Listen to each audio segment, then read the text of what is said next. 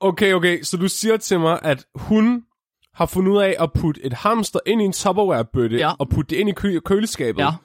så at den bedøver sig selv ved koldioxidforgiftning, fordi den ikke kan få luft i kassen. Ja. Og så når den er blevet kold nok, smider hun den ned i isvand, så den dør. Ja. Så fryser hun den helt ned, leger og gokker den ned i bordet, for at være helt sikker på, at den er død og stivfrossen. Ja. Og så tager hun en rødglødende ske og genopliver den med. Ja. Ja, Flemming. Og det er forskning. Det er nemlig forskning. Det er, jeg er imponeret. Vi bringer en advarsel. Den følgende podcast handler om vanvittig videnskab. Al forskningen, der præsenteres, er 100% ægte og udført af professionelle. Mark og Flemming står ikke til ansvar for eventuelle misforståelser, men minder jer om, at de altid har ret. Husk at være dumme.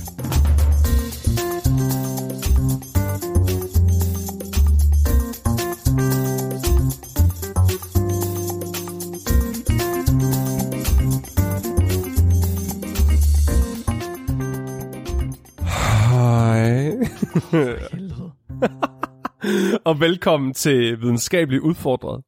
Din bro til vanvittig videnskab. Mit navn er Flemming, og jeg er en kærlighedslås. Hvad er du? Hvad er du? en kærlighedslås? Hvad fuck er en kærlighedslås? Det, det, det var jo sådan, du siger love lock på dansk. Fuck, det er dårligt, ja. Det er klart. Og jeg er kryopreserveret i propylenglykol, Mark Lyng. Okay. Hvad? Står det også på... Det er jo, du ikke har en Tinder-profil, du kan skrive det der på. Det burde jeg. Det burde alle. Alle burde være kryopreserveret i propylenglykol.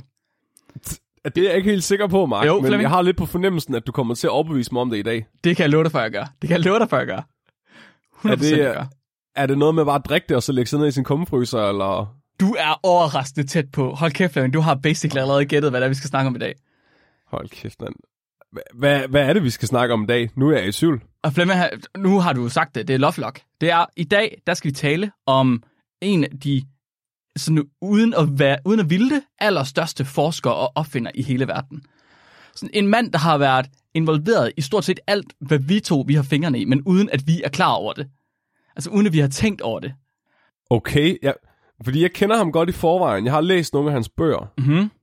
Øh, han er sådan en ret kendt øh, anarkist-forsker. Ja, Altså, han er meget... Han, han er nok allermest kendt for hans Gaia-teori. ja, det er han nemlig. Det kan, Den ved jeg ikke, om du kommer ind på. jo, men det kan være, det kan være at du øh, kan supplere mig lidt der, fordi det er faktisk det, jeg har læst mindst op på, fordi det lød virkelig hippieagtigt. Ja, det er også mega... Hippierne elsker ham.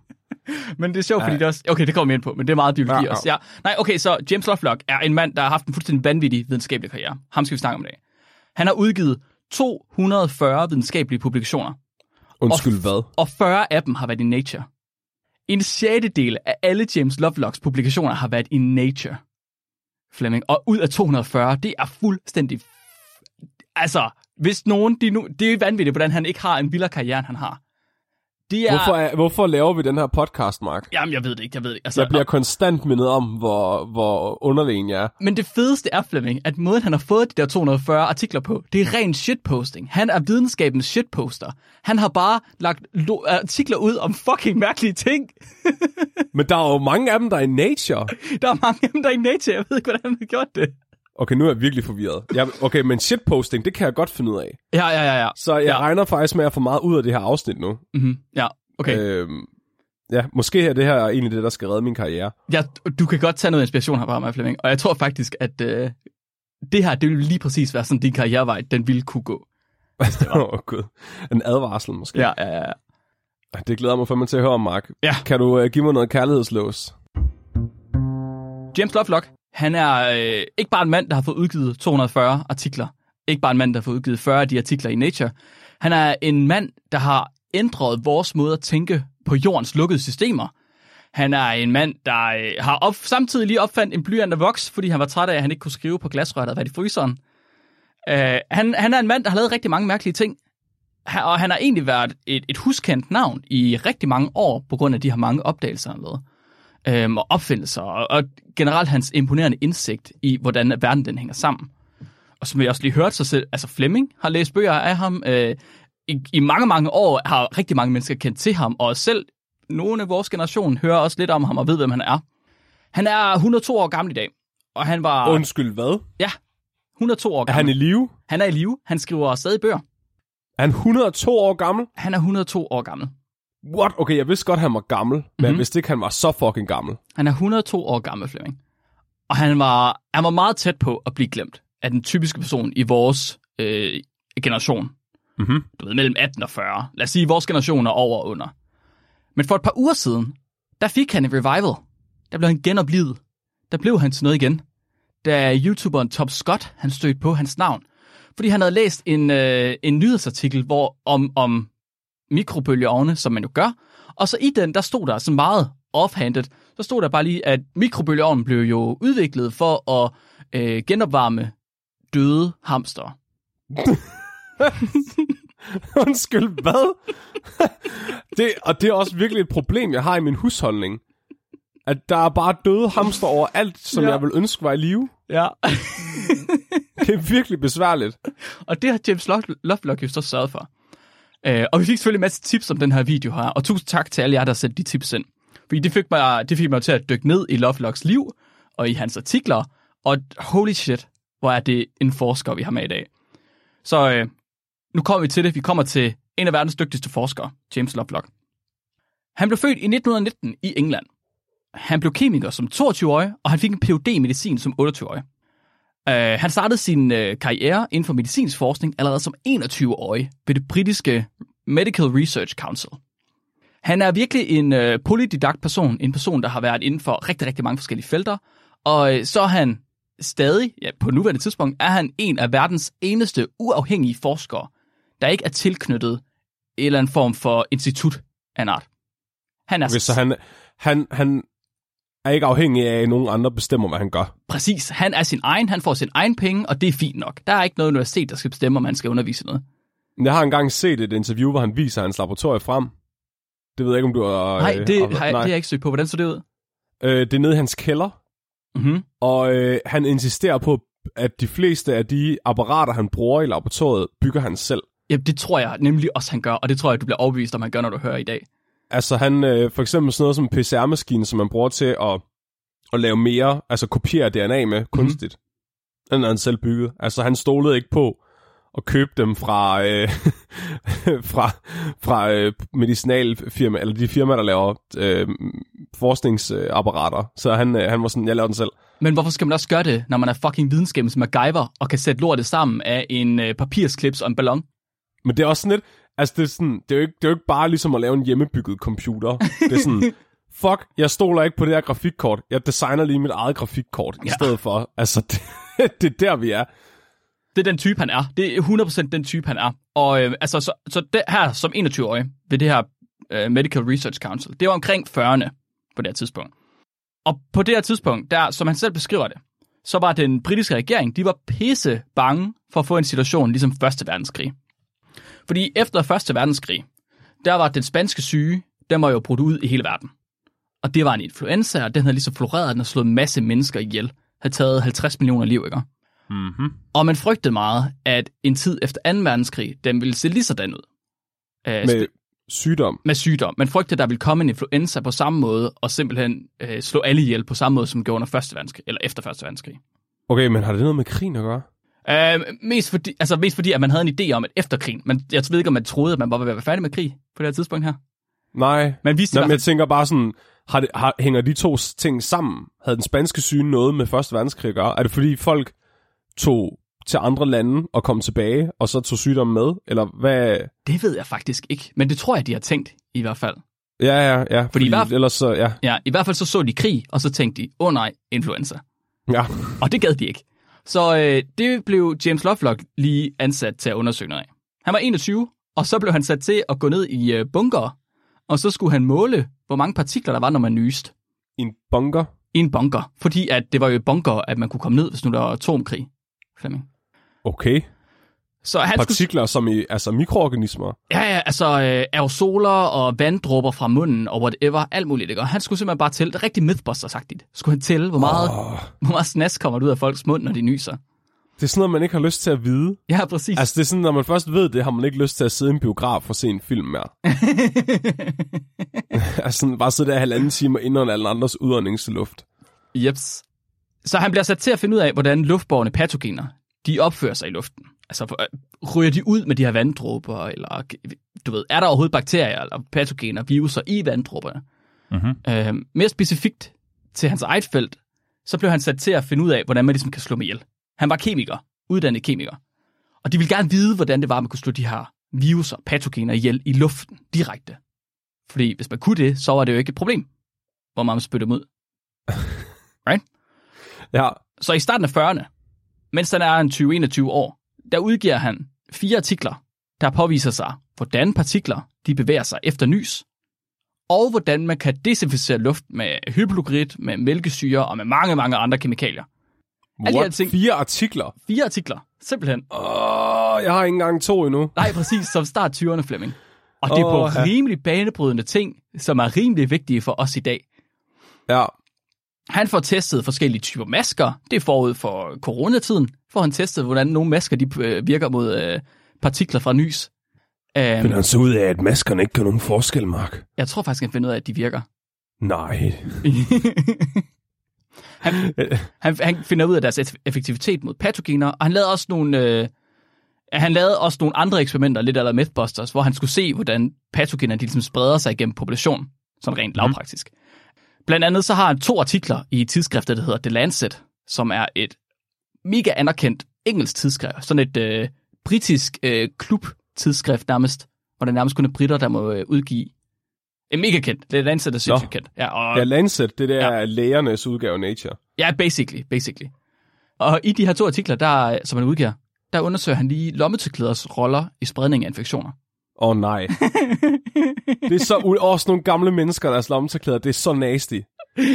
Bare tager den der klud op, de har haft siden de var 8 år gamle, og står og så ned i lommen igen, ikke? Sådan, Ja, ja. og så kører den bare, altså det er sådan, og, og det var der så nogle læger, der også havde set det godt. De var sådan lidt, det, det kan jeg godt se. Hvis nu, at man bliver syg af viruser, og man står og sprøjter snask ind i sådan et lommetørklæde, så er det sgu nok ikke smart, at vi går og deler, med, deler dem med hinanden. Ah, det er sgu ikke... Carsten, det kan sgu godt være, at du ikke lige skal pusse næse. Det er Torben, han også pusset næse i. åh, jeg fik lige sådan fortrængt minde fra dengang min farmor tilbød, at jeg kunne låne hendes lommetørklæder. Nej tak, Åh. farmor. Jeg vil godt være fri. og man ved bare, at de bliver aldrig vasket, de der lommetørklæder. Altså Mm. hvis de først bliver vasket, så holder de op med at booste immunforsvaret jo. Ja, ja, ja. Åh, For uden at øh, kigge på øh, lommetørklæder og desinfektion og hvordan partikler de bevæger sig gennem luften, øh, så får han også lige udviklet, opfundet et par spraysystemer til den almindelige husholdning. Sådan at han kan hjælpe med at sprøjte de her mange desinficerende kemikalier ud i luften. det er Det- ret sejt. Det får han også lige lavet. Nå ja, og så opdagede han også lige, øh, at den almindelige forkølelse, den skyldes en virus. Det vidste man, Det ikke, vidste det, man ikke. det vidste man ikke på det tidspunkt her. Det fandt han ud af. Af. Og Okay. det, det gjorde han ved at låne en ø af hertugen af Sutherland. så isolerede han et hold forsøgspersoner i tre måneder. Og så satte han den sammen med nogle andre forsøgspersoner, som havde gjort kunstigt syge med virus i næsen. Og fordi at man havde, man havde åbenbart set, at når folk de havde været på, på rejser og var isoleret fra andre folk, så blev de forkølet, når de kom hjem. Det var der mange, øh, specielt mange norske øh, opdagelsesrejste, der klagede over Nå, at de simpelthen blev forkølet, når de kom hjem, så var sådan lidt, okay. Øh, og nogle de mente jo, det var på grund af kulde, en af grundene til, der forkølelse. Nogle de mente jo, at det så var noget andet, og han var stærkt øh, overbevist om, at det var virus. Så han var sådan, okay, hvis man så bliver susceptibel over for forkølelse efter tre måneder, så skal jeg bare isolere dem i tre måneder, og så skal jeg vise, at de alle sammen bliver syge af en virus, fordi så er det virusen. og hvordan kunne det ikke være en bakterie? Ja, det er et godt spørgsmål. Det ved jeg faktisk ikke, hvordan han fandt ud af. Nej, Nej men, det, men det giver mening, el- eller hvad? Er det så fordi forkølelsesvirusen, den, altså de muterer jo ret hurtigt virus? Jeg tror, det var fordi, det- så han, han havde allerede en virus, han havde isoleret. Mhm. Jeg ved ikke, hvorfor det var et spørgsmål for ham, om forkølelsen var en virus, for han havde allerede en virus, han havde isoleret, som han så stoppede Ja. ind i næsen på folk, og så blev de Ja. syge. Ja. Altså, det er jo et bevis nok i sig selv. Men jeg ved ikke, om han mente, at den ikke blev spredt via virus eller sådan noget. Så det var det, de det var i hvert fald også bevist isolationsteorien, Ja, præcis. om at de var mere øh, disponeret, hvad hedder det? Ja. Jo, disponeret for forkølelse ved at være isoleret. Om ikke andet, så satte de nogle mennesker ned på øh, hertugen af Sutherlands ø, og lå, dem ret gå, sejt. og lå dem gå og kramme hinanden. Og, øh, og så det virkede faktisk ikke første gang, desværre. Nå. Men anden gang virkede det, og det var så åbenbart fordi, at de har brugt en øh, domestikeret stamme til at starte med. Så en, der simpelthen var, har gået igen i vores laboratorier, og så har muteret. Nå, så den har mistet sin, øh, Sin gå, violens. gå på mod. Præcis, men da de så brugte en vild stamme anden gang, så fungerede det, og så blev de alle sammen syge. Okay. Det her, det er, er ligesom inden for øh, Lovelocks første 10 år i sin videnskabsbranche. Jeg vil også godt låne en ø til min forskning. Ja, det kunne være rimelig sejt, kunne det ikke det? Han låner en ø to gange, Flemming. To Jeg forskellige rigtig- forsøg. Ej, slap af. Kan vi låne Tåsinge? ja, hvem ejer tog? Jeg troede, du ejede Tåsinge. Jamen, Der er ikke, jo, men der er måske ikke så mange, der respekterer min autoritet. Nej, det kan være.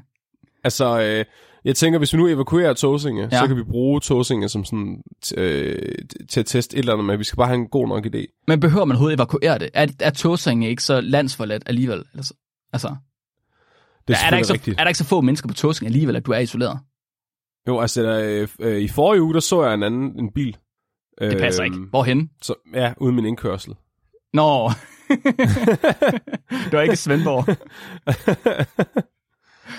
Okay, så inden for de her første 10 år i, i branchen, der får Lovelock allerede ligesom slået fast, bum, hvor struktureret det er, han er. Øh, nemlig overhovedet ikke. Han er overhovedet ikke struktureret. Han er fucking ud over det hele. Altså, han laver alt. Han laver alt på én gang. Han kan ikke holde sig til én ting. Han skal have fat i det hele. Sådan, James, verden den er ved at gå under virus. Øh, gør noget.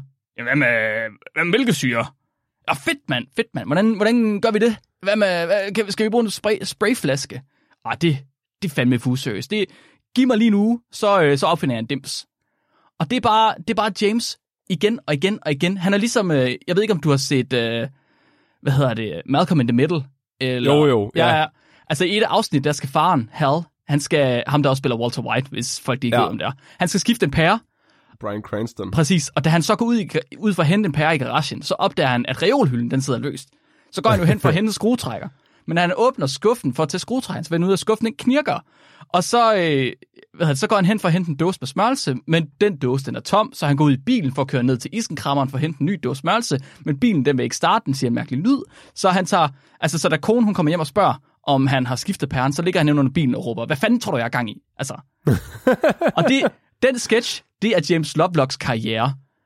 Åh, altså, oh, det, det er fedt. Det er alt, hvad han, det, er det, han laver. Øh, han han, han får sat forskningsproblemer for, foran sig, og så prøver han at løse dem. Og mens han prøver at løse dem, så får han et nyt problem, som han så prøver at løse samtidig. Og så giver det et nyt problem, som så også prøver at løse. Det er bare sådan et træ, der græner ud med problemer, han prøver at løse. Hele tiden. oh, det er sjovt. Det er sådan, øh, det, det minder mig lidt om sådan Sigmund Freud. Ja, Han bare sådan, hele livet er bare øh, en lang kædereaktion, hvor du prøver at komme ind i din mors væg igen. Den videnskabelige karriereudgaven der. fuldstændig. Du prøver bare altid at komme frem til at få en eller anden publikation ud. ja, på et eller andet tidspunkt, i løbet af alt det her forkølelsesværk her, der skifter han lidt fokus. Øh, han skulle nok måle på nogle partikler eller noget. Om ikke andet, så begynder han at arbejde med fedt og med blod i stedet for. Og han beskriver, han beskriver alle mulige ting. Han får, altså, vi snakker igen om en periode på fire år eller sådan noget. På fire år, der får han beskrevet ioners indvirkning på blodets koagulering.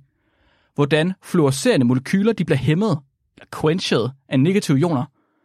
Hvordan tuberkulose bruger fedtbaserede makromolekyler til at gøre os syge øh, effekten af fedt i hjertekarsygdomme, hvordan røde blodlemmer de syntetiserer fedt, hvordan levende celler de beskytter sig selv mod syre og sæbe.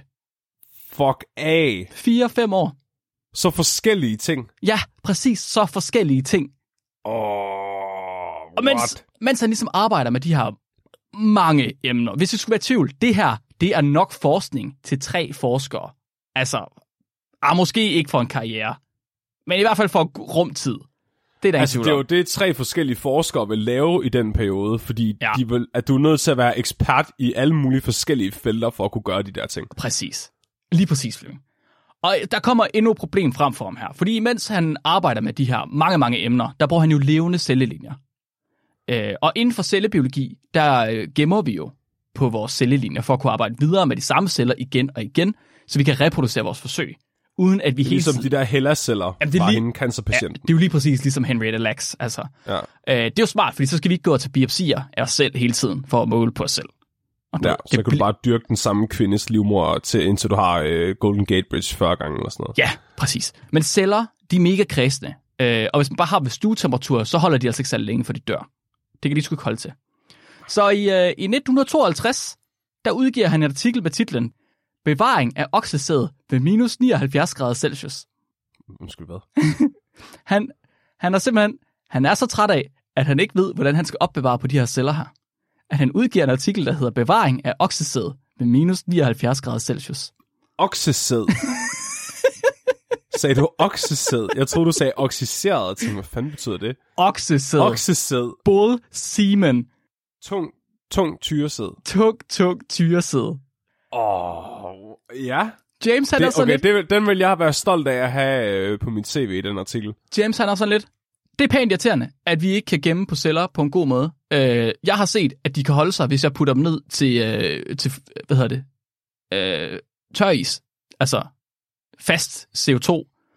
Og det er de der 79 grader Celsius, så nu prøver jeg lige at tage nogle sæd fra en okse, jeg kender, og så stopper jeg det ned i noget flyvende, flydende, eller i noget øh, fast CO2, og så ser vi, om ikke de holder. Og så virkede det jo fandme. Så kunne han se på deres brutalitet, at da han fry, øh, tøede dem op igen bagefter, så var der nogen af dem, der var levende. Nej. Oh, det er ret vildt. Det er jo ret vildt. Det er jo fuldstændig sindssygt. Jeg har desværre ikke, jeg har ikke kunne få fat på den her specifikke artikel, så jeg ved ikke, hvad det er, han har skrevet i den. Men til gengæld, så er det ikke den eneste artikel, han har skrevet om at fryse cellekultur ned. Ja, fordi det er jo, det er jo tit, man, øh, man har det problem, hvis man fryser en celle ned, at den eksploderer. Fordi de er jo fulde af vand, så er det ligesom at putte en flaske vand ned i fryseren, og så når vand fryser, så udvider det som har været 9% eller sådan noget. Det, øh, ja, og det er, og faktisk, så springer flasken. det er faktisk Lovelock, der finder mekanismen for, hvorfor celler de dør, når de bliver frosset ned. Og det er ikke Uh. fordi, at vandet udvider sig, som vi tror. Nå, Det er det, vi altid får at vide, men det er fordi, der er ingen, der ved. Der er ingen, der har læst hans artikler, så de ved ikke, hvad årsagen er. er det rigtigt? Ja, det er nemlig Det så. har jeg lært på universitetet, at det er derfor. Det har, men vi har ikke lært det i et kursus. Kan, ved du, altså, hvis du tænker over det, så har vi kun lært det sådan mund til mund fra andre forskere, der har fortalt det. Sådan, Ja, når man bliver introduceret til laboratoriet. præcis, præcis. Men det er ikke rigtigt. Det er løgn. Det er en urban myth. Det er en urban myth. Det passer ikke. Ej, hvor sjovt. Så øh, øh, Flemming, han er allerede gået ind på mit nye punkt, ikke? Og Det, det, altså, hvis man bare fryser cellerne ned, så dør de fleste af cellerne. Og det opdager han også med de her oksesæd her, ikke? Og det, og det er en lille smule nørdet, men jeg synes, det, det er mega spændende, fordi at det er ligesom noget af det, vi bruger rigtig meget til hverdag. Så det han opdager, det er, at cellerne, de dør på tre forskellige måder. Enten fordi de simpelthen bare bliver nedbrudt langsomt, fordi bare fordi du fryser noget ned, så stopper du ikke alting 100%. Der er Og stadig... så skal det være det absolute nulpunkt, og det kan ikke lade sig gøre. Ja, lige præcis. Der er jo stadig bevægelse ved, ved negativ temperatur, bare mindre bevægelse. Ja. Det kan også være fordi, at vandet, som de er opløst i, det krystalliserer og prikker huller i dem. Det er det tætteste på det, du snakker om med, at de springer i luften. Men celler kan faktisk udvide sig ret meget, så bare det, at vandet udvider sig, er ikke nok til, at cellerne de springer af det. Det, der i stedet sker, det er, at vandet det krystalliserer, og så laver det pigge, nanopigge, der simpelthen kan gå igennem bakteriernes cellevæg. Eller cellernes cellevæg, cellemembran. Og så bliver sådan nogle glasskår. Præcis, det bliver sådan nogle glasskår, der skal huller i cellerne i stedet for. Den sidste og vigtigste årsag er en, som vi ikke tænker over. Men det er simpelthen fordi, at når du fryser celler ned, så er det ikke alt vandet, der fryser på samme tid. Fordi celler bliver ikke frosset ned i 100% vand. Det bliver frosset ned i en lille sal- en saltvandsopløsning. Som regel med 0,9% salt, eller et eller andet buffer, eller et eller andet, ikke?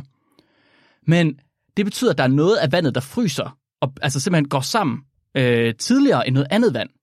Og det andet vand, der ikke fryser, der bliver saltet opkoncentreret. Åh. Oh. Så hvis du kigger, det har de testet her, øh, jeg tror, de så det allerede tilbage i 32, at hvis du tager og fryser en, øh, en kultur med røde blodlemmer ned, så kan du simpelthen se kanaler igennem isstrukturen, hvor der, hvor der er rødt.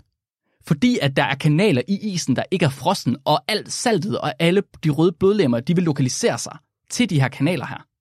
Okay, okay, okay, okay. Ja. Så det er fordi, når vand er flydende, Ja, så er det godt til at opløse salte med, fordi Yes. det binder til salt. præcis. Men når vand så fryser, Mhm. så binder det til sig selv, Ja. og så udske, uds, kan man sige, det udskiller salten. Ja, Så det er fordi, at alle is, så vandet, der bliver til is, skider saltet ud til det vand, der ikke er is. og Lige så, det, præcis. så er alt det flydende vand bare mega saltet. Lige præcis, så alt det flydende vand, det er mega saltet, og så er der mega højt osmotisk tryk, og så springer cellerne på grund af det osmotiske tryk. Okay, Mark, øh, totalt, okay, en helt anden ting, ikke? Kunne man bruge det her til, fordi jeg har hørt, jeg har, jeg har hørt, at der er utrolig meget guld i havvand. Ja, Men at det, er, det, er, det vil være så dyrt at udvinde, at det ikke vil kunne betale sig. Ja. Kunne vi udnytte det her til at få fat i det guld? Det, det er et godt spørgsmål. Det kommer vel an på, om guldet det vil sætte sig ind i krystalstrukturen for vand. Men vi er nødt til at teste, Flemming. Og I gør det ikke, det er vores. salt. I gør det ikke derude, det er vores. Det gør Vi I. klipper det her ud. Vi Ja. ja. klipper det ud, så der ikke er nogen, der stjæler ideen. Prøv at, hvis, hvis du kommer og fortæller, at du har fået guld ud af saltvand ved at fryse det ned, så tæver jeg dig. Det værste, der kan ske, det er, at vi får en masse salt. Og vi kan godt lide salt. Ja, Masser af salt. Masser af salt. Masser af salt. Åh, oh, shit, mand. Så hovedårsagen til, at celler de dør, når de fryser, det skyldes altså et for højt osmotisk tryk. Så løsningen, det blev at smide glycerol ned i mediet, inden man fryser det. Glycerol, det der, det hedder også glycerin, eller øhm, ja, ja, det er vel glycerol eller glycerin. Jeg tror ikke, det har andre navn, det ved jeg ikke. Det er sådan en tykflydende væske, man blandt andet bruger i, man bruger det i håndsprit nu om dagen, og man bruger det i, øh, i hvad hedder det, olie, hvad hedder det, fedt? Lotion. Hjælp mig. Creme. Creme. Ja, man bruger det i creme. Og det, Sæbe. I sæbe også. Det er, øh, det, et, det er skide godt til at være glat. Er ligesom det, det kan. Det er skide godt til at fugte. Ja, sæbebobler bliver der sagt. Ja, det er rigtigt. Øh, ja. Man putter altid ekstra glycerol i, hvis man skal lave mega sæbebobler. Øh, præcis. Og det putter man simpelthen ned i det her saltvand med cellerne, inden man så fryser dem ned. Og det har vi altid fået at vide, at det er for at sænke, eller for at mindske, hvor meget af vandet, der fryser. That is not right. Det er ikke derfor. Det er ikke derfor, Flemming, fordi vandet, det fryser alligevel. Jeg kan, Mark, jeg, kan, jeg bryder mig ikke om, at du udfordrer mit verdenssyn. Men altså, jeg elsker at gøre det, så jeg bliver ved med at gøre det for evigt, Flemming. Oh, kæft, mand. Det, der sker i stedet for, det er, at glycerolen, den kan diffundere ind i cellerne, uden at skal bruge noget aktiv transport. Så det vil sige, at hvis du kommer glycerol ned i mediet, så cellerne de begynder bare... Så æder de alt det der glycerol, og så ligger det inde i deres egen krop. Og så kan de faktisk udligne det osmotiske tryk, der kommer, når det er, man fryser det ned, og du opkoncentrerer saltet. Fordi glycerol har sit eget osmotiske tryk. Så det modvirker det osmotiske tryk, der er fra saltet ude i vandet. Så der er ikke nogen spring- springninger længere. Der er ikke noget. Det, det går ikke galt. Så du siger, at det er en flygtningelejr for salt. Ja, Så, alt, så når vandet bliver til is, så er glycerolen stadigvæk flydende. Og så kan saltet hoppe over i glycerolen, og så kan glycerolen transportere saltet ud. Præcis. Glycerolen er opløst i vandet, lidt ligesom salt det er. Ikke helt, men det fungerer lidt på samme måde. Så det er jo fordi, at alle øh, opløsning, eller ikke alle opløsningsmidler, øhm, alle partikler, molekyler, har et osmotisk tryk. Sådan at hvis der er en høj koncentration af noget et sted, og en lav koncentration et andet sted, så vil, det gå, så vil vandet fra det lave koncentration gå over mod den høje koncentration. Hmm. Og det sker også, altså, så det er ligegyldigt, hvad det er, der er en høj koncentration af. Det har noget at gøre med osmo- osmotiske tryk i stedet for. Ja. Så om det er salt eller glycerol, det er lige meget. Så derfor så fandt han simpelthen ud af, at hvis du kommer mellem 10 og 20 procent glycerol ned til en cellekultur, så øh, hvad hedder det, modvirker du celledød med op til 80 procent. Slap af. Det fandt han bare lige ud af. Det er alt sammen noget, Lovelock han opdager. Så man har I set, tyresæd. ja, man har, man har set øh, glycerol, at det virkede tidligere, men han opdager mekanismen for, hvorfor det er, det virker. Og det gjorde han blandt andet ved at fryse oxesædceller. Så, den psykopat. Den psykopat. Han øh, bruger faktisk... Ad, var han klog. Ad. er så mega klog. Han er så fucking klog. Han bruger også sin øh, teori til at forudsige, at øh, dimethylsulfoxid, som er DMSO, som også er et øh, molekyle, vi bruger, eller et opløsningsmiddel, vi bruger rigtig, rigtig meget i lab, at det kan det samme, simpelthen fordi, Nå. at det er et neutralt opløsningsmiddel, så kan det simpelthen modvirke det osmotiske tryk, der kommer. Så vi kunne faktisk bare fryse vores bakterier i DMSO. Der er, der, der er mange, der gør, øh, fryser deres cellekultur i DMSO. Hvorfor, hvorfor skal jeg stå på glycerol i? Det er fordi, DMSO det er giftigt. Og det er Det glycerol. er ikke. lige det er nemmere. Så skal jeg ikke blande to ting, så er der allerede blandet i forvejen. det er nemt. Jeg kan godt se det, Flemming. Du, det er også træls, at man skal blande to ting. Du har det så hårdt i lab. Der er en du, grund til, at er jeg, jeg alligevel. gik over til computer. Ja. Så han er ligesom, han, han, han arbejder inden for det her felt med at fryse ting ned. Han opdager en masse ting. Og han er inden for det her felt, der hedder cryobiology, som lyder fucking sejt. Det er han Og noget, i... hvor man græder meget. Ja, ja det, det er han i nogle år. Og han græder ikke særlig meget inden for det her felt her. Øh, fordi i løbet af det år, der laver han rigtig mange opdagelser, og han får sådan nogle kontakter inden for feltet. Og så udvikler han også lige, fordi han bliver træt af at tegne på ting, der er våde og kolde, så udvikler han også lige en voksblyant, der kan skrive på kolde og våde glasvarer. Du ved. Og så udgiver han det artikel, øh, den artikel i fucking Nature. Fordi det er den type menneske, han er. Men cryobiology bliver ligesom et af hans, øhm, hvad hedder det, en af hans legacies, for uden Gaia-teorien og for uden ozonlaget Flemming. Og en dag, der kommer han i tale med Audrey Smith, Audrey Smith, hun arbejder også på at fryse celler ned i glycerol. Øh, det er faktisk hende, der er krediteret for at opdage den her metode her. Men Audrey, hun har også en anden hobby. Lad os kalde det en hobby. Hun er nemlig så, ambitiø- hun er nemlig så ambitiøs. Hun er ikke stoppet ved enkelte celler, Flemming. Hun er faktisk gået helt op for at forsøge at fryse levende dyr ned. Ja, Og genopleve dem. god idé. Ja, det er nemlig en rigtig god idé. Hende og nogle andre forskere, de har kigget rundt, og så har de set fisk. Den kan man sgu da fryse ned, Altså, det er jo rigtigt nok. og så altså, kan man sgu da live dem op igen. Ja, og da, de havde også set, det skete med nogle andre dyr. Men altså, så var de sådan lidt, fisk, det er sgu da næsten en hamster. Så lad os prøve med hamster. Hvad? Undskyld. Hvordan er en fisk en hamster, Mark? jeg ved det ikke. Jeg, be- okay, jeg tror, hvis at du begynder at putte uh, hamster i dit akvarie, så får du et problem. Så tror jeg, at dyrenes beskyttelse, de kommer. Det gør de jo nok nu om dagen. Det gjorde de ikke dengang, Flemming. Det er ikke en hamster, det er bare en meget, meget syg gubbi. det er der godt nok mange hår, var. Ja, men sådan skal det. Det var fordi, jeg kan barbere den. Ja. det gad fiskehandleren ikke at gøre. Så det her, det her, det er i midten af 50'erne på det her tidspunkt her. Øh, og han er omkring 35, bare lige så du ved det, på det her tidspunkt her. Det er jo rumrejsernes storhedstid, øh, så der er rigtig meget tale om, hvordan vi får mennesker til at holde i årvis øh, i rumrejser, til rumrejser. Og det er også tale om, hvordan man får mennesker til at holde til rumrejser, der er længere end menneskets egen levetid. Hvordan gør man det, Flemming? Hvordan gør man det? Skal bare have nogle isterninger. Skulle der bare have nogle isterninger, for helvede. Skal du kraftedeme ned på McDonald's, du? Undskyld, har I ikke en pose med is? Den skal være meget større, den skal være lige så stor som mig. Ja, jeg skal, lykke jeg skal bare lige have en lur. Har du også et badekar, jeg kan låne? Hvor mange tusind år går der før de her isterninger, de tør? Jeg skal lige over til den næste stjerne. Og det, altså, det, og det, det er rigtigt, det du siger, Flemming. Det er fuldstændig det, de gør. Øh, Nej. Og det er altså også, det er, det er derfor, der, at der, sorry, der er en grund til, at al rumrejse sci-fi, det inkluderer cryopods som en del af rumskibet. Det er nemlig fordi Audrey Smith, hun er i gang med at forske i kryopreservering af organismer. Hvordan kan vi fryse ting ned og have dem til at overleve, at vi fryser dem ned? Så øh, Audrey, hun har fundet ud af, at øh, fryse rotter og hamster ned så langt ned, at man kunne banke dem i bordet som et stykke pind. Hun har simpelthen fået dem gjort stenhårde, bogstaveligt talt. Og, og øh, så Tom Scott, ham der er YouTuberen, han har et interview med James Lovelock, og det er det fucking fedeste i verden, fordi James Lovelock, han giver bare ikke en fuck. Han er virkelig den største britte i verden. Så han, sidder bare, og så siger han, ja, men vi kunne fryse dem ned, så de blev helt ligesom til, til en træpind, og så kunne vi jo banke dem i bordet, og det var jo meget sjovt. Det, her, det er ligesom den der joke fra Blå Mænd. ja, fuldstændig. Hvordan får man en hamster til at sige som en høne? Ja. Og det var en kat, var det ikke det? Man fryser den ned og slår den ind i bordet. Gok, gok, gok. Ja, det er præcis det. så det gjorde de, og det her, det bliver lidt makabert, så det vil jeg godt undskylde på forhold.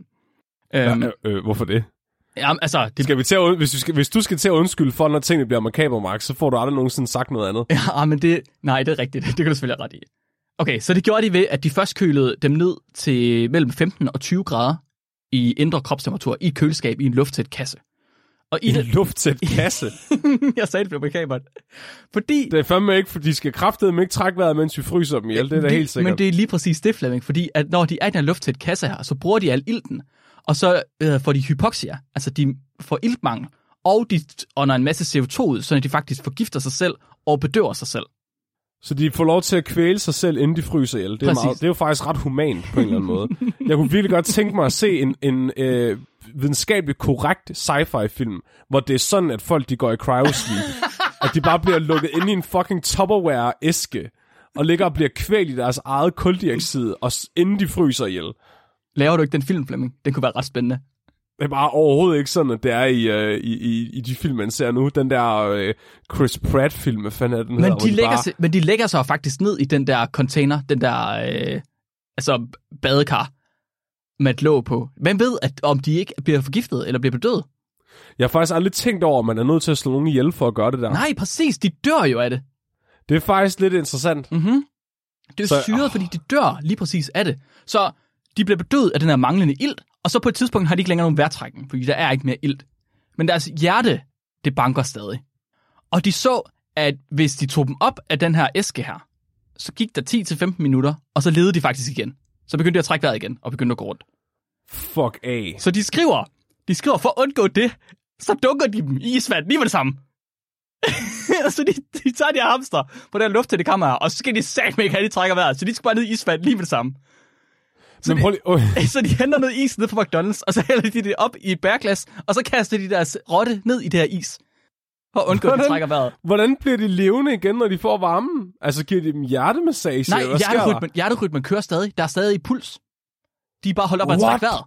Så de dør faktisk ikke helt? De er ikke døde de på bliver det bare tid- skindøde. Ja, de er nemlig ikke døde på det tidspunkt her. Det gør de, når det er, at de kommer ned i isbadet. I isbadet, der forsvinder hjerterytmen. Og de måler på det med øh, EKG'er. Altså med hjerte, øh, hjertediagrammer, ikke? Og for at se, hvor, om, der, om der er en puls eller ej. Så måler de simpelthen og kan se, de har, de har øh, EKG-diagrammer for forskellige temperaturer. For forskellige kropstemperaturer. Så de kan simpelthen se, okay, selv ved 5 grader, så er der en lille bitte smule puls. Det er ikke nok. De skal længere ned. Så det er helt sikkert på, at hamsterne de lider så længe som muligt. Fuldstændig. Lige under 2,5 grader Celsius, der forsvinder hjerterytmen fuldstændig. Der er ikke noget. Der er kun baggrund. Og det de så gør her, det er, at de skal jo have, de skal have dem til at leve, leve op igen. Right? De skal jo have sat liv i de her hamster igen. Ja. Øh, hvordan, hvordan får du levet en virkelig, virkelig kold hamster op igen, Flemming?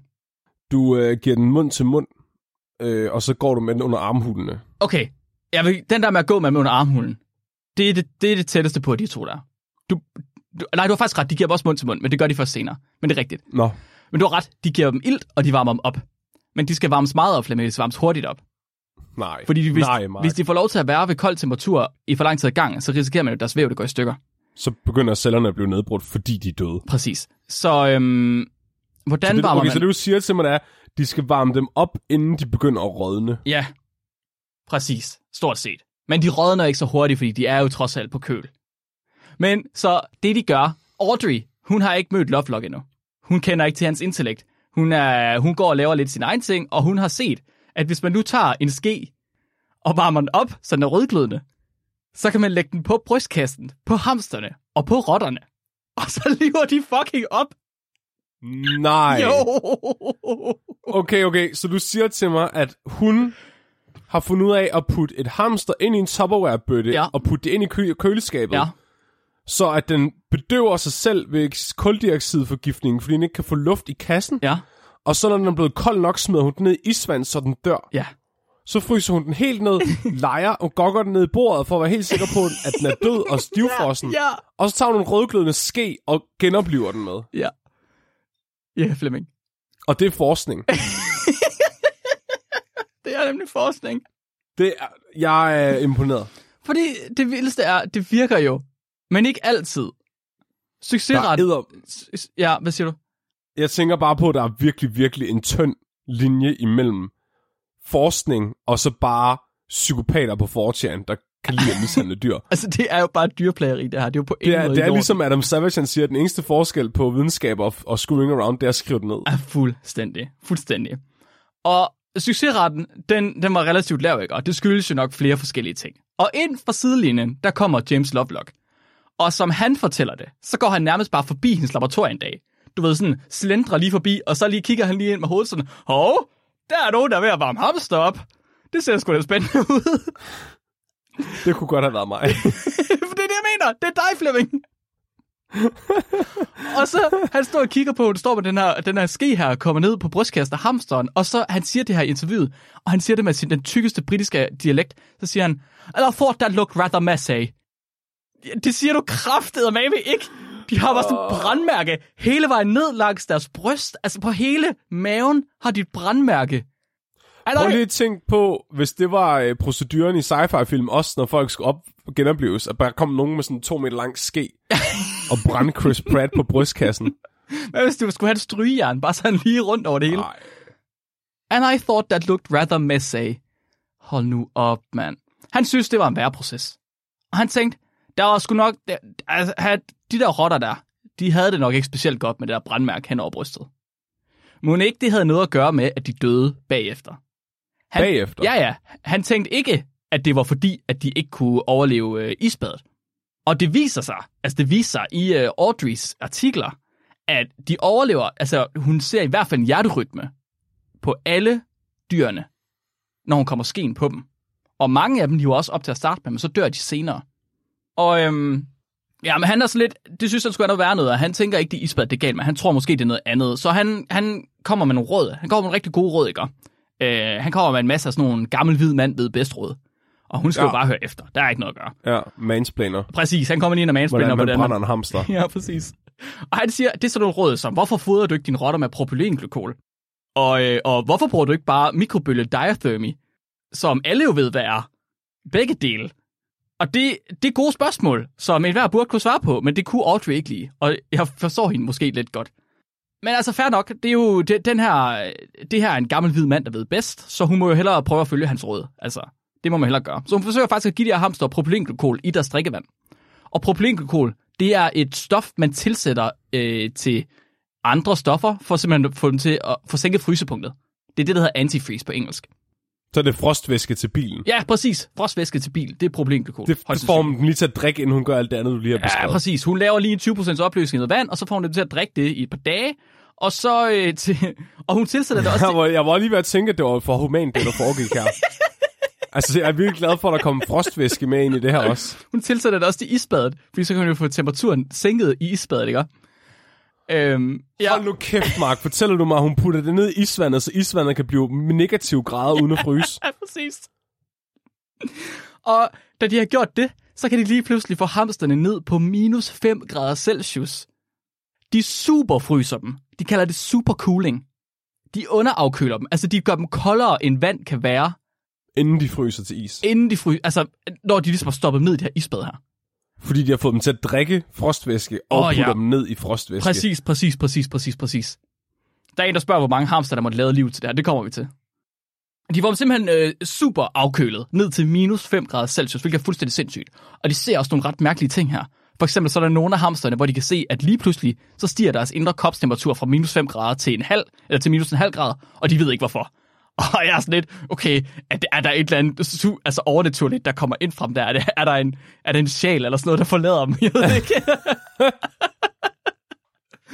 Det er sygt, fordi det hjælper faktisk succesretten allerede der.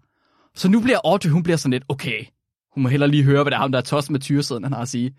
Ja, ja, ja. Øhm, og han snakkede også om mikrobølge diathermy, som er opvarmning med elektricitet, sagt på en meget dum måde. På en måde, som mig som, fys- som ikke-fysiker kan sige det. Mhm. Men, men for at lave mikro- mikrobølge diathermy, så skal man bruge en, en mikrobølgegenerator. Og det hedder også en magnetron. Og øh, En magnetron. en magnetron. Det lyder som en skurk fra øh, Ja, ja, Spider-Man. Det gør det nemlig, det gør det nemlig. Og øh, hvordan får man lige fat i sådan en magnetron? Jamen, James, James han bygger den da bare selv. Det er sgu da fint nok. Nej. Det laver det bare selv. Og øh, det virker da. Men altså, som han selv siger, så synes han, den var lidt rodet, og øh, den smed også alt for meget effekt ud. Så han var bange, bange for at koge de her hamster indenfra. Nej. Ja. Sådan en hamster, der eksploderer i mikroovnen. Not to worry. Lovelock, han kender lige en kammerat inde med det offentlige, der leger med sådan nogen. Han kender lige en, der har sådan nogle magnetrons. Øh, så han spørger bare, om han må låne sådan en. Det må han ikke. Han må få den. Vær så god, Nej, James. nej, Her er nej, en nej, mikrobølge magnetron. Venlig Hinsen, din gode kammerat. Den skal du da have. Man kan købe sådan nogle i dag, Flemming, øh, for uden i en mikroovn. Så kan man købe den for sig selv. Og jeg tjekker lige, hvad de kostede på nettet. Og i dag, i 2021, der ligger prisen på en magnetron på mellem 800 og 4.000 kroner. Øh, men i dag, der kan man altså også pille sådan nogle ud af enhver mikrobølgeovn. Og dengang, der var, Men kan man ikke bare putte hamsteren direkte ind i mikroovnen? der var ingen mikroovn dengang.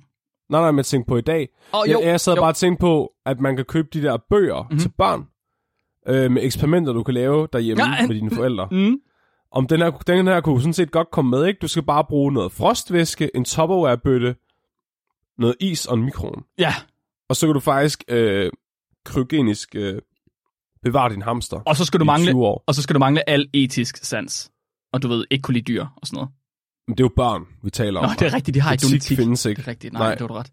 Det kan Altså, det var meget sjovt at sige, at du har verdens ældste hamster, ikke? du kan bare blive med at køle. Fryse den ned i 50 år, så tø den op igen. ja, du har ret, du har ret. Ja, ja. Ja, ja. Jeg tror faktisk godt, man kunne gøre det selv. Det er faktisk nok det værste ved det.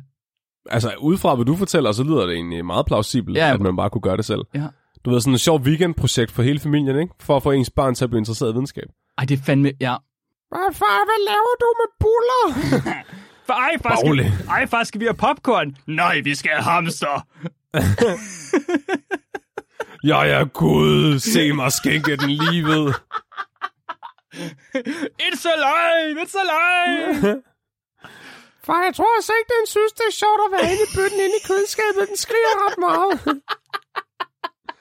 Den er bare glad for, at den kan, at den kan hjælpe videnskaben. Det er ikke frygt, det er ren ekstase. For fuck's sake, mand. Den her gang, på det her tidspunkt her, der var mikroovnen altså ikke opfundet endnu. Så man kunne ikke bare købe mikroovn. Man var nødt til at have en magnetron. Og så er det en for James Lee. Og så sætter han jo så sætter han sig for at koge nogle hamster indenfra. Øh, men han vil også gerne være fri for at koge sig selv i processen. Han har kun en magnetron. Så han får den formidable idé at koble magnetronen til en me- metalkasse, han selv har bygget ud af hønsetråd. Yes, yes. Åh, oh, det er ghetto. Han tager noget Han laver en Ja. ghetto mikroovn ud af Ja, hønsetråd. han gør nemlig så. Han tager nemlig hønsetråd, fordi at øh, inde i en mikroovn, der sidder et Faraday cage, som er sådan en, øh, en, et, et trådnet af ledende materiale, som sørger for, at strålingen ikke kan komme ud fra mikroovnen igen. Så det bagter bare rundt Aha. ind i mikroovnen. Og det er ja. Ja. det samme, han laver med det her hønsetråd. Fordi du kan lave det ud af alt ledende materiale. Så alt er ligesom leder, om det er jern eller guld eller kov eller whatever. Alting fungerer. Du kan lave et Faraday cage på den måde. Og så kan han nemlig, så kan han sætte magnetronen på det her, igennem det her hønsenet. Og så kan han jo bare blaste elektroner ind igennem, eller mikrobølger ind igennem øh, hønsetråden, og så bouncer det bare rundt derinde. Og det er faktisk det, en mikroovn er. Der er også lige et øh, diafram, som er sådan en, øh, en, en rør til at føre det der ind. Det er ikke så vigtigt her. Og det er blandt andet derfor, der er gitter i døren på jeres mikroovn. Det er det her Faraday cage, I kan se. Men øh, Lovelock her, han er rimelig ghetto. Og han har altså ikke fundet ud af, hvordan man kommer hønsenet på toppen. Jeg ved ikke, hvordan han kan være så klog, men så ikke vide, hvordan man lægger et lag hønsenet på toppen. Åh, så den er nej. åben i toppen. Så strålingen, den flyver stadig ud, og så bomber den rundt i hele rummet. Og det fik lyspærene til at blinke, og det fik nogle ting til at gå ild i, fordi det ramte. Ja, Fordi bølgelængden havde samme frekvens som, som øh, lyspærene. ja. Og til det her interview, der sidder han bare og siger, ja, det synes jeg næsten, det var det sjoveste ved det. Det var, når der gik ild i nogle lyspærer. og så, what the fuck? Åh, det er godt. Jeg elsker sådan din analogi med Brian Cranston, når han skal Mhm. mm-hmm. ud og, og fikse skuffen, og så skal Præcis. han lige pludselig ender han med at fikse bilen. Det er Præcis. bare sådan... Lovelocks udgave, det er, at han ser en dame, der prøver at genopleve Præcis. en frossen hamster med en brændende ske, og så kommer han til at opfinde mikroovnen. Ja, præcis, præcis. Og han bliver spurgt senere, om altså, han godt var klar, at det var en mikroovn. Han var slet lidt, nej, det havde han sgu ikke tænkt over, men han prøvede da alligevel at bage en kartoffel i den. Nej. For helvede, selvfølgelig gør han det. Nå, der ryger stråling ud af det her Faraday cage. No matter, tænker Lovelock. Det er ikke noget problem. Science must commence. Hvordan er han blevet 102 år gammel? af den grund. Kun på den Ja. måde. Så øh, de tager deres hamster. De fodrer dem med noget propylenglykol i et par dage. Så køler de dem ned, som de plejer. Og da de er blevet bedøvet, så lægger de dem i isvand, hvor de så får deres kropstemperatur til at falde, indtil hjertet det stopper med at slå. Og så lægger de dem ind i den her hjemmelavede mikroovn. Mhm. Og Flemming. Flemming. Flemming. Er der en hamster, der springer i luften? Nej, dog ikke. Det virker faktisk. Nej. Det virker. Jeg sidder her med en tabel over fem forskellige typer eksperimenter. I alle eksperimenterne, der har de frosset 25 rotter én gang. Og så har de varmet dem op på forskellige måder. Så de har enten brugt den varme ske, som de snakker om. De har, Nej. de har også brugt en meget koncentreret lysstråle. Eller de har brugt mikrobølger. I alle eksperimenterne, undtagen lyseksperimentet, der lever alle rotterne op igen i kort tid. Altså sådan partial recovery kalder de det. Mm-hmm. Men så er der også en øh, kolonne, der hedder Percentage Secondary Death. Ups. Ups. Og øh, den falder altså voldsomt efterhånden, som eksperimenter de skiftede fra at bruge varme skeer til at bruge lys til at bruge mikrobølger. Så med en varm ske, der var det kun 20% af rotterne, altså 5 ud af 25, der kom sig fuldstændigt efter eksperimentet. Og alle rotterne, de havde brandmærker. Hvilket måske giver mening, fordi du har puttet en varm ske ned på brystet af dem. Med lysstrålen, så er det mellem 44 og 68 procent, der kom sig fuldstændigt. Og de har stadig alle sammen brandmærker, fordi det var så koncentreret en lysstråle. Så ligesom at tage en lup og brænde myrer. Da de skiftede til mikrobølger, der overlevede alle rotterne. Nej. Alle rotterne overlevede. Og der var ingen brandmærker. Og så for lige at, at rigtig sige, vi har fucking styr på det her pisse, så tager de en af rotterne. Så fryser de den ned og genoplever den 10 gange. Nej. 10 gange, Flemming. De dræber den 10 De gange og dræber sender den. den De, tilbage. de stopper dens hjerte 10 gange og varmer den op med mikrobølger 10 gange. Hvis nu, okay, nu snakker du om uh, rotter, og, og de måske har en sjæl, fordi du kan se temperaturen fluktuere. Ja, Hvis ja. rotter har en sjæl, og kan blive genfærd, eller kommer i rottehimlen, ikke? ja. Prøv at tænke på, hvor fucking forvirrende det er Det var så... i rottehimlen. At den sådan, Ryber frem og tilbage. hvad fanden laver du, Henning? Det er jo ikke, du kan ikke bare gå. Hvad sker der? nej, nej. Det, det står i dørkanten sådan, åh, kan du ikke gå, enten går du ind, eller også går du ud. Jeg gider ikke at du Ja, står der og spærrer. ligesom den der Jennifer Love Hewitt-serie med spøgelser, det er bare... Øhm, det er mennesker, der ikke fik afsluttet et eller andet i deres liv. Den der rotte der, der bare... Den, den er så forvirret af at dø hele tiden, den ikke forstår, den er død til sidst. Ja. Kan du ikke bare slå mig ordentligt ihjel, James? Ja. Ja, hvorfor ikke? Hvorfor holder du så fast i livet? Hvorfor er ikke gået til det hensides? Det er fordi, jeg gerne vil dø. Ja. Men du er død. Jeg er aldrig død. Jeg er aldrig rigtig død. Jeg kan altid komme tilbage. ja, I, øh, ligesom Kyle fra... Øh, ja, fra South Park. ja. Nej, Kenny. Kenny, ja, Kenny. I uh, interviewet med Tom Scott, der nævner Lovelock, at teknikken den ikke kan opskaleres. Den virker ikke på mennesker. Desværre, siger han. Desværre, så har han ikke lavet menneskeforsøg. Jeg har tjekket. Jeg kunne ikke finde nogen. Okay, hvordan ved han det så? Ja, øh, det de... Så jeg ved ikke, om han ved, at det ikke virker på mennesker, men han ved, hvorfor det virker på rotter og hamster. Øh, så han finder ud af, at grund til, at de kan fryses og genopleves, det er fordi, de har relativt meget fedt i forhold til deres kropsstørrelse. Og øh, det betyder simpelthen, at de kan køle dem længere ned, end de kan med andre ting, åbenbart. Så deres krop, den blev beskyttet mod vandskrystallisering. Fordi at fedtet havde et lavere frysepunkt, end vandet havde. Lidt ligesom med glycerolen. Basic-agtigt. Ej, ikke helt, faktisk. Nej, det var mig. Glem det. Det var faktisk overhovedet ikke rigtigt. Um, Så du... Så okay, så en videnskabelig korrekt sci-fi film ja, er, at du tager nogle meget, meget svært overvægtige mennesker. ja. Altså sådan, du ved, de der, det der seje scene, hvor astronauterne tager ind på rumskibet, de kommer bare på sådan en hel masse Walmart-scooter, fordi de ikke kan gå. Ja. Og så får de dem til at drikke øh, kølevæske Yes. til biler, Ja, præcis. Og så fryser de dem til de dør, og så kommer de ind i en kæmpe stor mikroovn bagefter. Ja. Uh, men de må heller ikke være store, Flemming. Så der er en, der foreslår, at det skal være en, uh, en tyk dværg. En tyk dværg baby. Ja, Og- ja, og det- Mark, og det er det, jeg siger. Hvorfor er alle astronauter ikke dvæve? Og det er faktisk ikke engang løgn, fordi han finder også ud af, at det har noget at gøre med, hvor hurtigt man kan nå at køle hele kroppen ned på én gang. Så hvis kroppen den køler ned, fordi vi, også, vi er så store, så det tager virkelig lang tid at køle vores øh, kernetemperatur ned. Vi kan ikke køle den ned på samme tid, som vi kan køle vores ekstremer ned. Så derfor så når vi at, at ødelægge vores organer, inden der vi frosset så langt ned, at vi ligesom kan preservere os selv. Så derfor så mener han ikke, det fungerer på mennesker. Øhm, og faktisk så videnskab i dag er stadig sådan rimelig on edge på, om det kommer til at virke på mennesker nogensinde. Det- Der er nogen, der siger helt sikkert, andre der siger, det tror vi ikke på. Der er et kryopreservationscenter i England, hvor de fucking tager mennesker, der dør, og så fryser de dem ned, fordi de tænker, at en gang ud i fremtiden kan det være, der er nogen, der kan hvad, varme dem op. Men for Selvom helvede, organer er ødelagt. hvad hvis jeres fryseteknik, den allerede er forkert? Altså, what? Det er jo free money. Ja, free money. Og kæft, man, Felix øh, har en virkelig god idé her med at, at bare skære os selv i stykker, ja. inden vi bliver frosset. Det er en pissegod idé. Synes, ja. ja, ja. Så skal der, Tak, tak for det, Felix. der er alle, i fremtiden skal alle uddannes til at lægge puslespil. Det er sådan den nye form for menneskesmugling. Ja. Hjemmeisbilerne kommer bare med flygtningen en øh, kropsdel ad gangen. Men vi er faktisk ikke færdige nu, Flemming.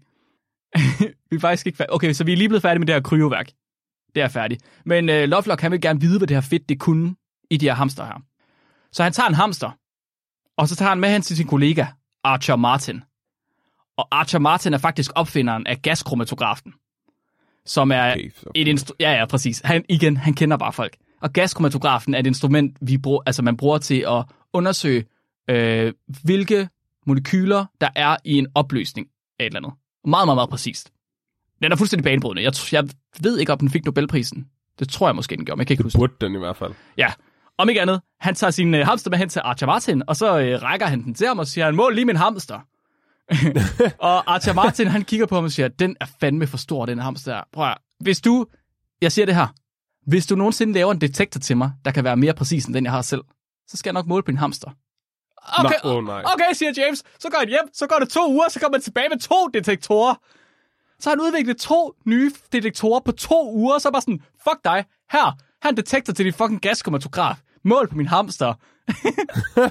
Var de så bedre? Ja, de var nemlig så. Nej. Den ene, den ene, den er blevet essentiel for at muliggøre øh, gaskromatografi koblet sammen med massespektrometri. Og jeg ved godt, det lyder sindssygt der. Bare vid, det er en fuldstændig sindssyg metode. Altså, det er det, vi bruger til at undersøge proteiner i alle prøver nogensinde. Sådan 60 år senere. Ja, præcis, præcis. Det er hans en detektor, der har muliggjort det. Den anden, den brugte han til at lave sin egen lille dims, som han kunne måle på atomer i atmosfæren med, og i biologiske prøver. Det er også den, der hedder de Electron Capture Device, ECD. Og den kunne måle atmosfæriske stoffer helt ned til parts per trillion. Det er lidt.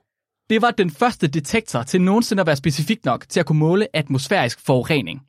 Og sammen med Rachel Carsons uh, The Silent Spring, som I måske har hørt om, så startede den her detektor, den startede den grønne revolution.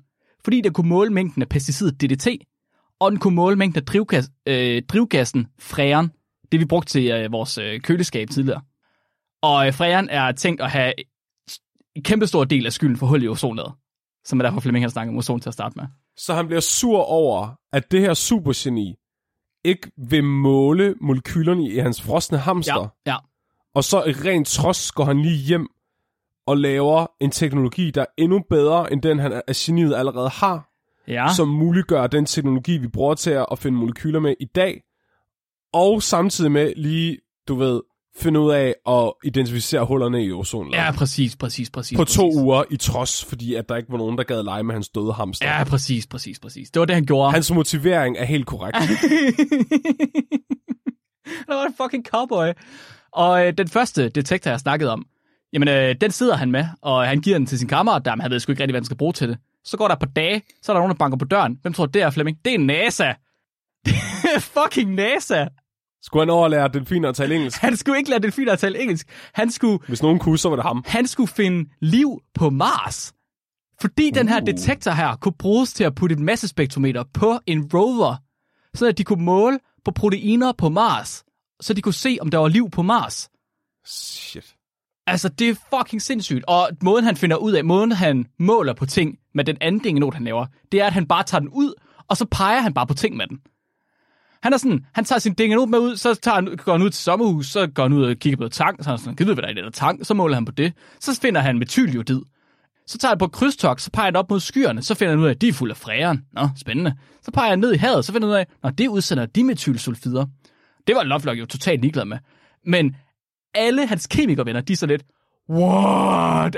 Hvad er det, du har gang i? De er så lidt, de kan se, okay, så øh, metyljodid, det betyder, at alting det bevæger sig, altså det betyder, at alting bevæger sig igennem biologiske organismer, og øh, hvad fanden var det, det andet var? Øh, fræren, det var det, der gjorde, at man fandt ud af, at ozonlaget var ved at begå i stykker, og dimethylsulfider var noget, man fandt ud af, at, at atmosfæren kan bære partikler over hele verden.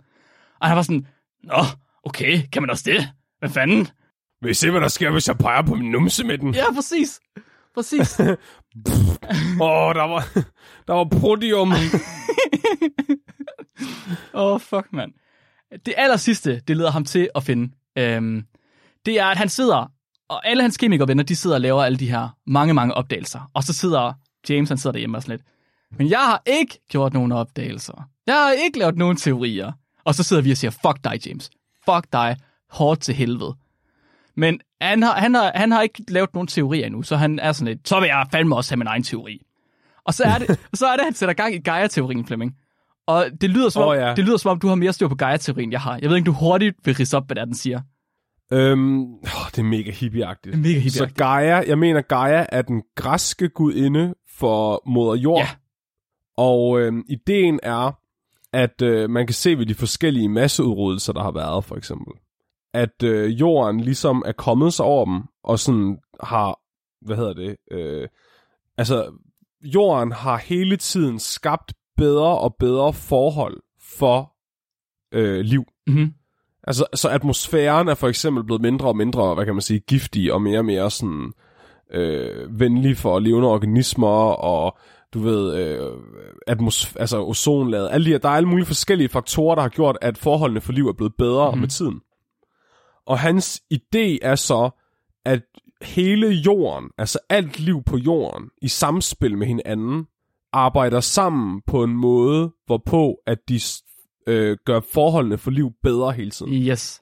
Så hans idé er egentlig, at man, du ved, man kan se på øh, et dyr som en organisme, der gerne vil overleve. Du kan se på et økosystem som en balance af forskellige dyr, der hjælper hinanden med at overleve. Og så Gaia-teori, det er så ikke bare et økosystem, men alle, altså hele jorden. Mm-hmm. Og det er jo så komplekst, at du ikke vil kunne påvise det, men det er stadigvæk interessant, fordi du kan jo se, at det muligvis passer. Så han kan ligesom se det i små, øh, i små situationer. Og vi bruger det jo faktisk nu, vi bliver bare undervist i det på en anden måde.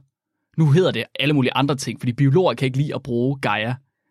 Det var mega udskilt i de første 25 år, han havde udtænkt den. Eller han, han udsatte hypotesen. Fordi folk jo sådan, Ja. prøv at du skal ikke være så hippieagtig og sige Gaia, hvad fanden er der vejen med dig? Ja. Men nu har man lavet noget andet, der hedder Earth System Science, som er det samme. Stort set. Fuck. Så det er det, der, ja. og det har, det har været der i lige så lang tid. Folk de bruger bare det i stedet for Gaia, fordi de synes, Gaia lyder hippieagtigt. Ja. Det er basically en, te- en teori, der siger, at øh, jorden er i cirkulation med sig selv. Alting går igennem sig selv igen, og de biologiske organismer er med til at sørge for det. Så når vandet går igennem sin, øh, sin cyklus med at først være øh, altså fast vand på jorden, så fordampe op og blive til skyer, og så flyve over og falde ned som regn, så er det en del af Gaia-systemet. Og det er blandt andet, det skyldes blandt andet små molekyler, der fungerer som de her øh, kerner op i skyerne, hvor de kan hvad hedder det, udforme sig ud fra. Som også har noget med bakterier at gøre, åbenbart. Hvilket er ret syret. Ja. Det er det aller sidste, øh, han ligesom laver og er meget, meget kendt for. Men han er altså ikke færdig nu. Han er 102 år gammel, og han skriver stadig bøger. Det her, det var historien om manden, der har udviklet alt i hele verden. Og har udsat alle teorier. Har fundet ud af, hvordan man frys, nedfryser oksesæd. Og har fundet ud af, hvordan man genoplever hamster i mikroovne. Men desværre ikke Jeg elsker sådan, hvordan at hans, hans karriere er fuld af, altså, hans hjerne og hans bedrifter er fuldstændig vanvittige. Fuldstændig Men alligevel vanvittigt. får man bare et indtryk af, at han ikke engang har prøvet, du ved. Ja, Ja. Har bare været sådan ADHD-agtig. Hov, hvad er det? Nå, okay, fint. Nå, det tror du ikke, jeg kan. Nå, nu skal du bare se. Altså, du ved, Når han, tal- det er virkelig... Ja. når han taler om det, så er han bare, han er totalt tilbagelænet og virkelig sådan, ja, altså, det er jo nok som det er, ikke? Og han er virkelig sådan britisk-agtig, ja, ja, det tager vi som det kommer. Ja. Jeg går lige ud og går en tur ned på stranden, det er fint nok. Ja, ja. Han er, han- Ej, det, det er inspirerende. det er mega inspirerende. Jeg synes virkelig, det her det er en videnskabsmand, man kan lære noget af. Ikke noget med at sidde og pille i sine egne felter. Ikke noget med at sidde og, og specialisere sig til døde. Sørg lige for at, at se tilbage, få det store perspektiv, og så have lidt ADHD en gang imellem. Ja. Og gå i gang med nogle, nogle nye projekter. Ej, det er virkelig... Øh, kæft, man. Jeg anede ikke, at han var så vild. Jeg vidste godt, at han var sej, men jeg vidste ikke, at han var så sej. Det blev bare nørdet afsnit i dag. Det håber jeg er okay. Ja, jeg skal læse Gaia-bogen færdig. Hold kæft, mand. Tak for det, Mark. Velbekomme. Tak, tak, tak. Velbekomme. Marga Gargo Flagoblag. Det er mig. Så i øh, sidste uge, der øh, udgav vi jo vores øh, live show for Aarhus. Mhm. Og af gode grunde lavede vi ikke lige en live gargometerscoring øh, foran en hel masse mennesker, der ikke vidste, hvem vi var. Mm. Så det betyder egentlig, at vi er to afsnit bagud i forhold til at få rated afsnit. Alright. Så vi skal have rated forrige uges afsnit, som var dig, der talte om Pest eller kolera? pest eller kolera. Ja. Og så skal vi have uh, rated live showet. Mm-hmm. Og øh, jeg tænker bare, at vi uh, gør det i et go. Ja. Pest eller kolera afsnittet nummer 38, det fik en samlet score på 75 på vores gargometer, hvilket placerer den omkring vores øh, afsnit om børneforsøg, hvilket jeg synes Uh. er et virkelig udmærket afsnit. Det er som om, det er bare lidt sjovt, når det går ud over børn. Og vores øh, Aarhus øh, live-optagelse, den fik en øh, gennemsnitlig score på 82, hvilket øh, placerer den sammen med udødelig digitalisering. Hvilket er så lang tid siden, vi har optaget et afsnit, at jeg ikke er sikker på, hvad det handler om. Ud andet end titlen. Men det må havde- være et godt afsnit. Du havde et eller andet med den kosmiske høne, tror jeg. Fordi Nå, billedet ja. er i hvert fald en eller anden høne. Nå, det var også den der orm, der de kom ind i sådan en Lego-robot, hvor de uploadede hjernen. Nå ja, oh, det var mærkeligt. Det er rigtigt, nu kan jeg godt huske det. Så ja, Ja. giv dem et uh, lyt, hvis I ikke allerede har gjort det. Ja. Og hvis I har, så kan I jo altid gå ind på Gargometeret og kigge, hvad, hvad for nogle af de gamle afsnit, der er værd at høre. Det må I gerne. Cool. Mhm. Mark, Mhm. Mark Gargeblag, Mhm. mm-hmm. er der noget, lytterne de skal gøre? Skal vi lige lave sådan en call to action? Ja, det kan vi godt. Øh, fordi vi har fundet en ny dato til øh, vores live optag, eller live, hvad hedder det, live show, hedder det, inde i Odense på Ungdomshuset. Og det bliver den 15. oktober i stedet for klokken 7. Det er en fredag. Så hvis man øh, er i Odense, og øh, man gerne vil ind og øh, høre os optræde live, så øh, synes jeg, man skal dukke forbi den fredag klokken 7. Der er sådan 60 pladser eller sådan noget derinde, så det er, rimelig, det er nok lidt begrænset. Det er ikke så stort et sted. Det bliver lidt intimt. Så må vi se, om vi kan sidde på, øhm, hvad hedder det? Om vi, kan sidde, om vi skal sidde på hinanden. det lyder hyggeligt. Ja. Og hvis der ikke er plads, øh, eller du ikke gider at tage til Odense, så kan du altid bare gå ind på Facebook og finde vores øh, fanside, som øh, er drevet af vores rigtig dejlige, søde, rare fans. Og jeg lover at lægge en sjov video ind, når vi er færdige med at optage i dag. Cool. Ja. Ej, Mark. Næste uges afsnit, der skal jeg tale om øh, dyr i øh, dyr i videnskaben. Ja. Så jeg vil gerne dedikere et øh, afsnit til vores øh, faldende brødre Ja. fra den anden ende af det evolutionstræet. Det er ret smukt, når nu vi lige har talt om, hvor mange hamster, der er døde.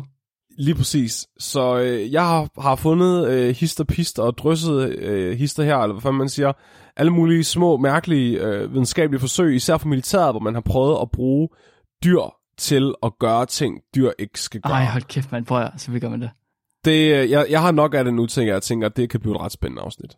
Så jeg skal for eksempel fortælle om, øh, hvordan i en alternativ tidslinje, hvis atombomben ikke var blevet opfundet, at så havde man sendt øh, flagmus med bomber på ind i, øh, i, For helvede. Hvor- Hvorfor? Hvorfor er det dumt? Japan.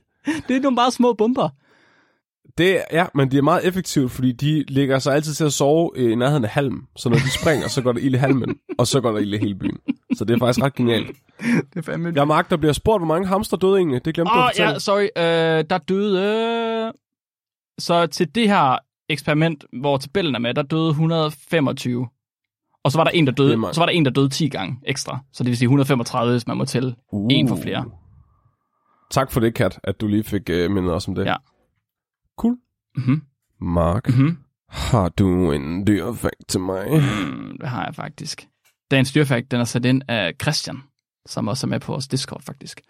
Og Christian, han øh, har skrevet ind, at øh, der lige er blevet fundet nogle nye dybhavsfisk. Og de har faktisk pigmenter i deres hud, skæl, skin. Der er så sort, at det kan absorbere lys med 99,5% effektivitet.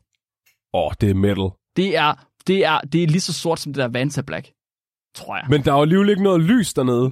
Hvorfor skal de? Jeg forstår det heller ikke. Det er virkelig Det mærkeligt. er mega mærkeligt. Det er ligesom at være altså, en, en person uden øjne, der er virkelig god til at se. Det giver ingen mening. Ja. Ja. tak for det, Mark. ja, velkommen. Mit navn er Flemming. Og mit navn er Mark. Du er blevet videnskabeligt udfordret. Husk at være dum.